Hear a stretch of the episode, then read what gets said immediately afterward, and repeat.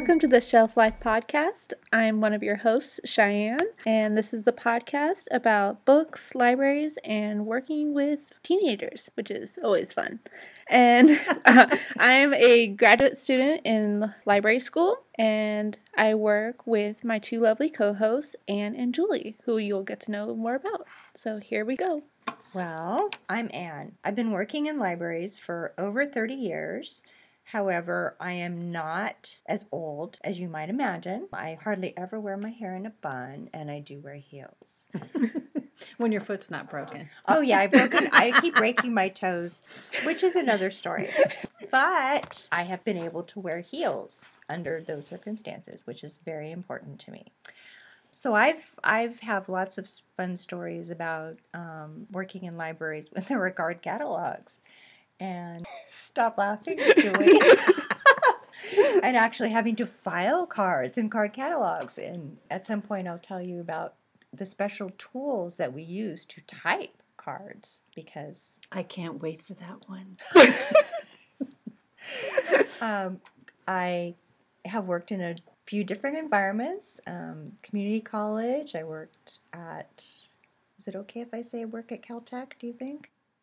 I already said it, so it's done. I worked in the, the astrophysics library at Caltech. That's fine. Okay. And was able to um, have Caltech pay for my graduate education, which was really, really awesome. So shout out to them. And we're not sponsored by them. No. shout out to them as an educational institution that supports people who work there have worked at a high school library now for 15 years and um, also have worked part time at a public library for about 15 years. And I have a lot of fun working with Julie and Cheyenne. And now Julie is going to talk about herself a little bit. I'm Julie, and I have been working as a high school librarian for eight years mm-hmm. now. And mm-hmm. actually, I came to this career very late in life. I actually started out theater, political science major, and worked for House Representatives and IBM. And then I had children, and I decided to stay home with them. And um, by the time they were in school, I really wanted to go back to work and I didn't know what I wanted to do. I volunteered at the school a lot and I noticed that the the school librarian never had big stacks of paper to grade and she never had to talk to parents. So I thought, you know, that might be for me because I love to read. I've always read a lot. I've always been in multiple book clubs. So I thought, um, and I like technology. So I thought it'd be really fun. And you like children? Yes, older. I like older children. I really love teenagers, which um, you know is kind of funny because when you tell people you work with teenagers, they kind of look at you like, "Ooh, how do you do that?" And and I actually really I enjoy working with teenagers. I think they're um, smarter than we give them credit for, and it's really fun working with them and seeing them grow and mature and well, we have a tagline too for helping teenagers. We what do. is that? Yeah, we're aggressively helpful. Oh, we are aggressively helpful because sometimes they're afraid to ask for help, mm-hmm. and I don't know mm-hmm. why that is. Maybe it's because when they ask me if they can use a stapler, I'm like, mm, not today. it's fun to have fun with them. Yeah. Well, we and we lurk. We watch them. Yeah. We stalk them when we when we think maybe they need help we we will approach them. The best thing them. is when they ask for a book recommendation, and we're yeah. both like, "Oh no, your turn. Go ahead." Yeah, sorry. Very fun. So I'm happy to be here too, and this is exciting to do a podcast because I've been listening to podcasts and they're really fun, and I think we're gonna have a good time. Mm-hmm. Okay. And and hopefully we will enlighten um, the general public about the importance of libraries and librarians. And if not, they're just going to hear a lot of cool stories. and it gives us a chance to talk about books, which is something I love yeah, to do because yeah. Cheyenne and I are in a, a, bit of a contest with Goodreads. I I read 100 I won. Yeah, she won. I won. I, I read 115 books last year. And how many do you read? Cheyenne? I read 200 exactly. A lot of them were comic books, but it still counts. Well, I read a lot of plays, so. What's your goal this year? 100 again. But I'm going to My goal last year was 100, but I doubled it because I read so many graphic novels and I had people tell me that they did not count. People? So people told you that. Yes. Who? Actually, no, because I don't remember that. no, you did not tell me that. It was my friend, my comic book friend. He's like, no, you have to read actual books for those to count. And I'm like, really, really. And so I doubled it to make him see that I can read a lot. Anyways, so Good for you. So we're big readers. We can't wait to talk about books yes. and teenagers and crazy things that they do. and public libraries, and that whole universe is quite interesting too. So tell me about a story of working with teenagers. There's so many, Mm-hmm. but I think one um, that comes to mind is a research project that the, the students were assigned. Um, they had to research, they were assigned different Native American tribes, and they were to find out information about the tribes, and the teacher had given them a list of things that they were to find out culture, where they were from, um, what the daily life was like in the tribe, um, what their religious practices were. There was a list of things. And what grade was this? Oh, gee, I don't know. Sophomores? Yeah, were they sophomores? sophomores? Yeah, it was sophomores. They were pretty sure. young. Pretty They sure. were they were pretty young. So Mhm. they got to um, come into the library for a working day, and we, being the amazing librarians that we are, pulled together um, a lot of books in the collection, so they were right there um, for them to use, and they also were able to look at websites, etc. So we had one lovely student come and ask us a very interesting question. And what was the question that she asked? Do you remember? Well, she she wanted to know where she could find the information about daily life, and I can't remember the tribe. Can you remember the tribe? Let's just say Cherokees. Okay. So we went to the books and we went through some of the things that would apply, like what they ate and the kinds of activities that they did with their kids. she basically said there's nothing in this book on the daily life of Native Americans. And so I helped her and and, and I said, well, well, you know, it, it may not exactly say, there may not be a chapter that Mhm. says daily life, but there's going to be information about what what they did. And she didn't understand what that meant. She's like, well, what are you talking about? So I it was like we had this moment of not being able to communicate. So I said, well, what do you do daily? And she just looked at me like I was crazy. And I'm like, well, you know, like you eat food, you you, you go to school, you you know have you read books, you do things for entertainment, um, you have chores maybe that you have to do. So these are all things that comprise your daily life. So what you're trying to find out is what do these Native Americans do in their daily life? And she and I said, "Does that make sense?" And she looked me straight in the eye and nodded her head yes. But then I found out later she approached Cheyenne. Yes. And so I helped her looking through some of the books for daily life, and I tried to t- talk to her about how you can use the index to just kind of see what other things that might pop out, like entertainment, sports, uh, anything else. And then I tried helping her with some websites, and she could not get past using the words daily life. That was the only thing she was looking for in the books the only thing she kept googling and it was just not reaching her. And i i ran out of time with her at that point because we were closing. And then of course. yeah. So i was like come back tomorrow and speak to one of the other librarians because this this is my first year working with students and i'm like maybe i'm just not doing this right. So i come back the next day and, and then of course she comes back because i obviously don't know what i'm doing And eh? I didn't I didn't know what I was doing either. She I think she shopped all three of us for the, the Oh, she- answer that she wanted. She did. she hit you next? She, she did. She talked to me as well. And then I think what she ended up doing was going home and doing her own interpretation because we really didn't give her the answer that she was looking for. what does this say about students and their research They're very literal and they're not used to probably understanding that librarians have a certain knowledge base that is helpful. Well, and I think it, it also showed that they're so used to having, with Google and the internet, access to immediate information and access to that information in the way they phrase or frame the question that it's very difficult for them to pick up a book and find that same information because they can't keep their mind open to different ways of asking for that information. So, for example, daily life, she couldn't get beyond the words daily life. And if it didn't have daily life in the index, she wouldn't look up a different term, Yeah.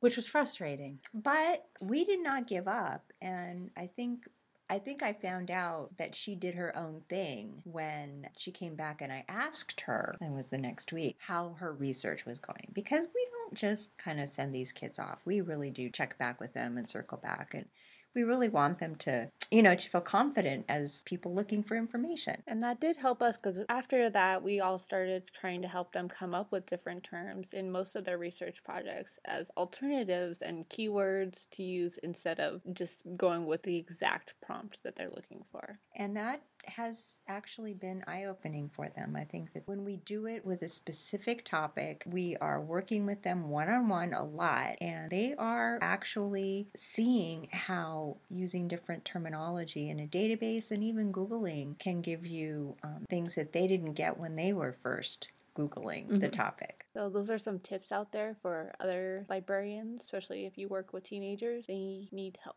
And you need a lot of patience. yes. Yes, patience. Pa- I think maybe that's probably why I'm able to work as a librarian.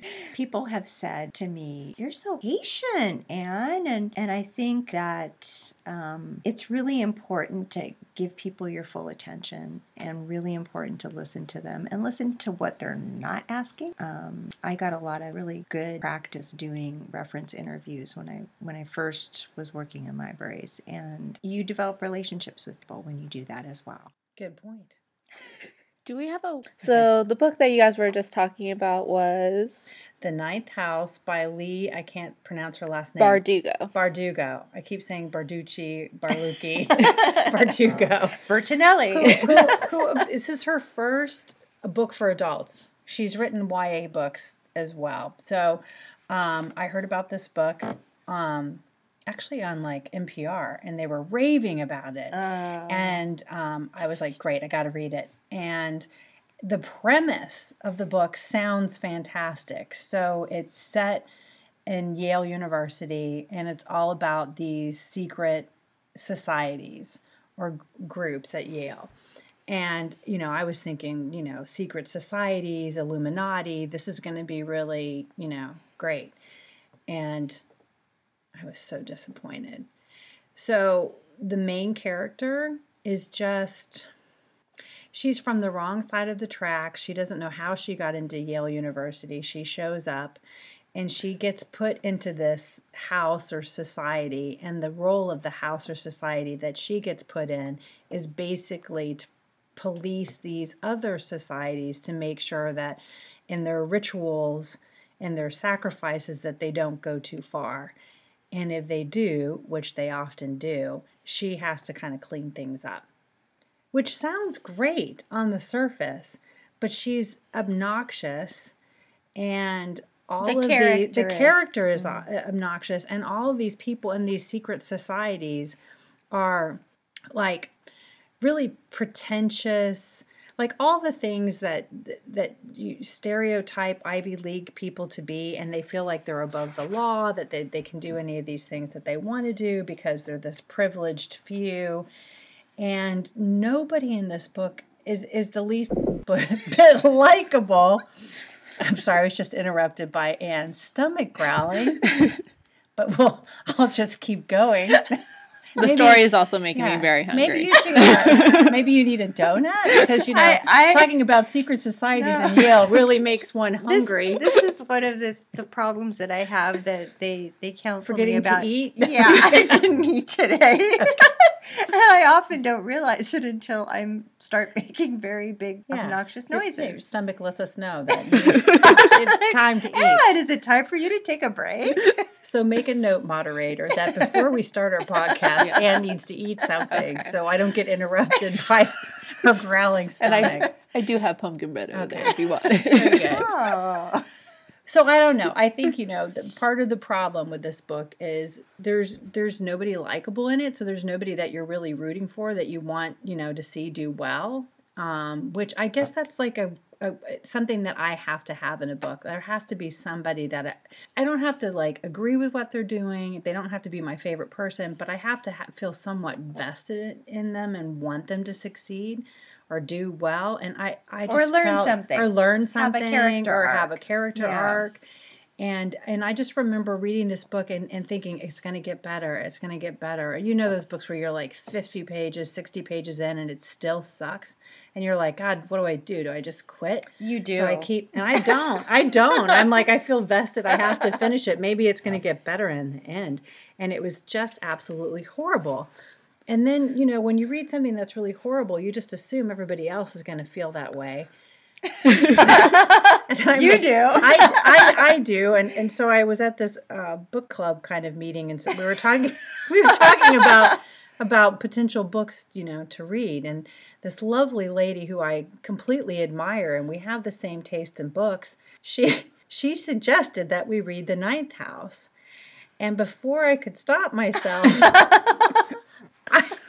I exploded with a what? That book is one of the worst books I've ever read in my whole life. We can't read that. And she looked at me and she's like, "Well, but I my husband went to Yale and he read it and he really liked it." And and then I because I couldn't stop myself, I'm like, She's "Wow." invested at that point. I'm like, I'm sure he's really smart, but I can't, I can't imagine why he would like such a stupid book. This book was horrible. And everybody across the table just kind of, because there were other people in the room besides just the two of us. It was a group. Conversation stopped. Yes, it was a group of people. And the and the person sitting next to me was a young person like Cheyenne and and she a millennial and, and she said, "Well, she's all the rage. This author, everybody is talking about about you know her book might get made into a movie and there's going to be a sequel." And then I go, "What? A sequel?" And then the person next to me is like, "You don't have to read it, Julie."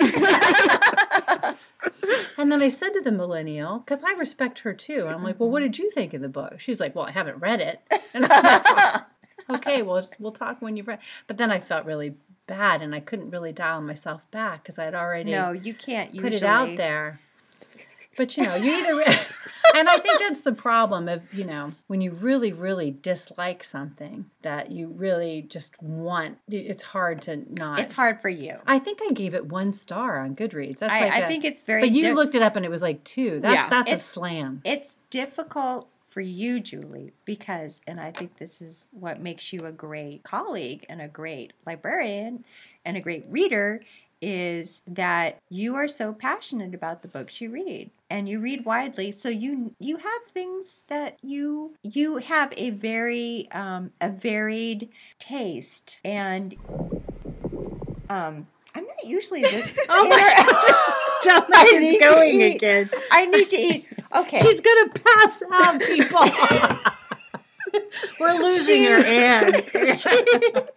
she really, really reads a lot and she knows what's good and she knows what's not good. well, I Well thought I did. Well, you do. I totally respected this person who loved this book, and now I'm really anxious about it. I really want you two to read this book.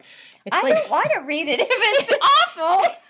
I hope I like it personally, I so we can start too. arguing. Yeah. I think it'd be fun, and that's what I, I want somebody to tell me why this was a, such a good book. I don't know why this person thought it was a good book because it was awful. No offense, Leigh Bardugo or Barducci or whatever her name is, and all the Hollywood people like her. She's a huge star, but I just Well, we won't go into is she on Reese Witherspoon's? Oh, oh no, but I forgot. No, but I forgot to tell you when I had my outburst with this group. Okay, when I had my outburst, the woman that was sitting to the right of the woman who who actually loved the book, she made eye contact with me, and but silently shook her head and mouthed, "I hated it too." And I'm like, well, what? I looked at her. I'm like, speak up if you don't want it. I'm here by myself. Speak up. And she was just. You "I were like speaking. it." you were speaking for everyone. Yeah, I felt bad about that. I need to tone it down. I'm starting to lose my filter. I got to I got to I got to keep it in the head and not let it no, get down to no, the don't do vocal cords. I'm I'm way too careful about what I say. I worry about hurting people's feelings, you don't. not really. oh well. There should be a happy medium. There is. There is. So that's the end of this episode. It's time for us to check out. Word of the day. A word of the day. Shall I go look at the the calendar you gave me for? I think we should. I think we should use um, the word of the day that your um, stepson introduced us to in the context of it. Foresight. foresight. No, it foreseeing. it was foreseeing. Foreseeing. Okay. Foreseeing. Yeah. I didn't even know that was a word. I think it was foresight or foreseeing. So, what does that word mean, Cheyenne? You're the one who has a computer in front of her. I thought you guys knew this word already. Well, I do. Okay, then tell it. Well, being able to know what's going to happen before it happens, And we were, which makes sense if you break it down. For Well- and sight. he said, um, He wished you foresight in then- 2020. in a text, which we were all kind of, I was baffled. And, and even, even our Zo- Zoomer, are you a Zoomer? No, I'm. I prefer the. Ter- I prefer millennial. I'm on the edge here, and I'm the token millennial of this group, by the way. Okay, and I'm just so the- the listeners know. I, I am the end of the boomer generation. and I'm Gen X. Go 80s. So I none of us could figure out why, except that perhaps he's just a rather eccentric young man, which we know, and he has a way with strange phrases and um, and unique ways of putting things. But then we thought about it a little more, Wow. right? Because foresight, you know, being able to see things, and then the year is 2020, and hi- you But know, do- hindsight is 2020. Do you remember? Foresight's what I, I don't know. Do is you that where he was remember? going? Do you remember how we learned that though? Not through their own. I think Brittany's the one who. Discussed, No, it was did we know? Ellen. It Oh. was Ellen, which I was amazed that she could understand what. Uh, It was almost like cracking a code. what my It was stepson was talking code. about. She was like, "Oh, well, maybe he meant this," and I was like, "Oh, we're so smart, aren't we?" And that's the trouble with texting. Sometimes it's hard to understand what people Well, are especially actually when, saying. especially when you have autocorrect, right? Exactly. So foresight, the word of the, the day, I think is use it in a sentence, Cheyenne. I dare you. You know, I'm not good on the spot. no, I know. Actually, it's actually hard to put a word in a sentence sometimes. Well, remember at the faculty meeting, fruition. Oh, Fruition. That's the word I was thinking of. I thought it was something like that. Fruition, yeah, and and and somebody used it that day. Our- that our- happened to be one of one our of words. our one of our faculty members was talking about something important, and she used it. Fruition. A good one. Mhm. We will be bringing you more words. hopefully, hopefully better ones. I think fruition and foresight are absolutely fine. Although, It's very alliterative. although, although, I propose next time we talk about draconian. Look it up, and Okay. you'll see why I Okay. might like it. Okay. Okay, well, what do you think, Cheyenne, eh, sound engineer and baby librarian? Is that okay if I call you a baby librarian? Yes. You don't mind. No, I don't mind. I don't mean it in a condescending way. I I, just mean that you're so much younger than me. I like it, honestly. um, we could also talk a little bit about your reading preferences if you want to do that. Oh, what do I well, like to you read? like Yeah. everything. I do like everything, unless I don't, and then I'm usually pretty passionate about it. Um, I I really love nonfiction, though. I have to say, especially when it's really well written, and I feel like I'm learning something new. Um, I like fiction, but I really tend towards literary fiction. It has to. I really like beautiful writing, so it's difficult for me to read something that's not well written. And what kind of nonfiction, like what topics are you normally interested in? history primarily really history and and i always loved history um, as a student too so and science believe it or not because science is a subject that's really hard for me so when i can read it in a in a in a book and it's written by someone who can you know explain it in a way that i can understand it that to me is very special so yeah Okay. What She- about you, Anne? She reads a lot. Oh, yeah. Little. She reads more than I do, and that could be because she's a part timer. that's right. Yeah. i am so part-time which i remind people of. Yeah. Here and she does and she doesn't want to be a full timer which is fine. We want her to be happy. We want her to stay with us. As, as long as we can keep her we want her happy. Um, i have a very eclectic taste and um, i can i can more easily say what i don't particularly read a lot of. Um, I don't read a lot of sci-fi fantasy. Um, I don't read. I don't read romance. Um, popular, best-selling. It has to be something that, again, like Julie said, has just that literary fiction um, angle to it. It has to be well written. Um, I do have a very um, I have a great fondness for true crime. Um, the other thing that I'm really interested in and fascinated by is well, I can be all hoity toity and say epidemiology, um, but, but, but, the, tr- but the truth is, I just love books about diseases. and um, you know like typhoid mary and cholera outbreaks and Rabies. rabies is my favorite and people get so creeped out when i say oh you should read this book um i think it was called Rabid. rabid, yeah yeah That's a good one, actually. it was really did you read it I think so. I, are you sure I'll go check and see if my name's on the card. so so um i just i'm fascinated by those things and i um you know it's it's a it's a little morbid but i just find it really interesting. So when when a new one comes out about the plague or or the influenza the great influenza oh, that's I, a good one. i get very excited How about you, Cheyenne? I lean towards more fantasy and a little bit of sci-fi, but lately my taste kind of changed on the regular. I lately I've been reading a lot of graphic novels, if I, as I said before, but mostly superhero stuff and pretty much anything with a strong female character I'm interested in. And superpowers are definitely an interest. And otherwise, like I haven't read much of many bestsellers lately, or even any new stuff. But I do like YA. That's usually where I gear towards for my book taste. So we all have a very vast, Eclectic. eclectic um, interest in books and very different from one another. So our books of the week and our reviews will change based on that too as well. So it will give you a variety of things to listen to. Mm-hmm. and i probably will be careful about the gory details Oh no, you need to share all the gory details.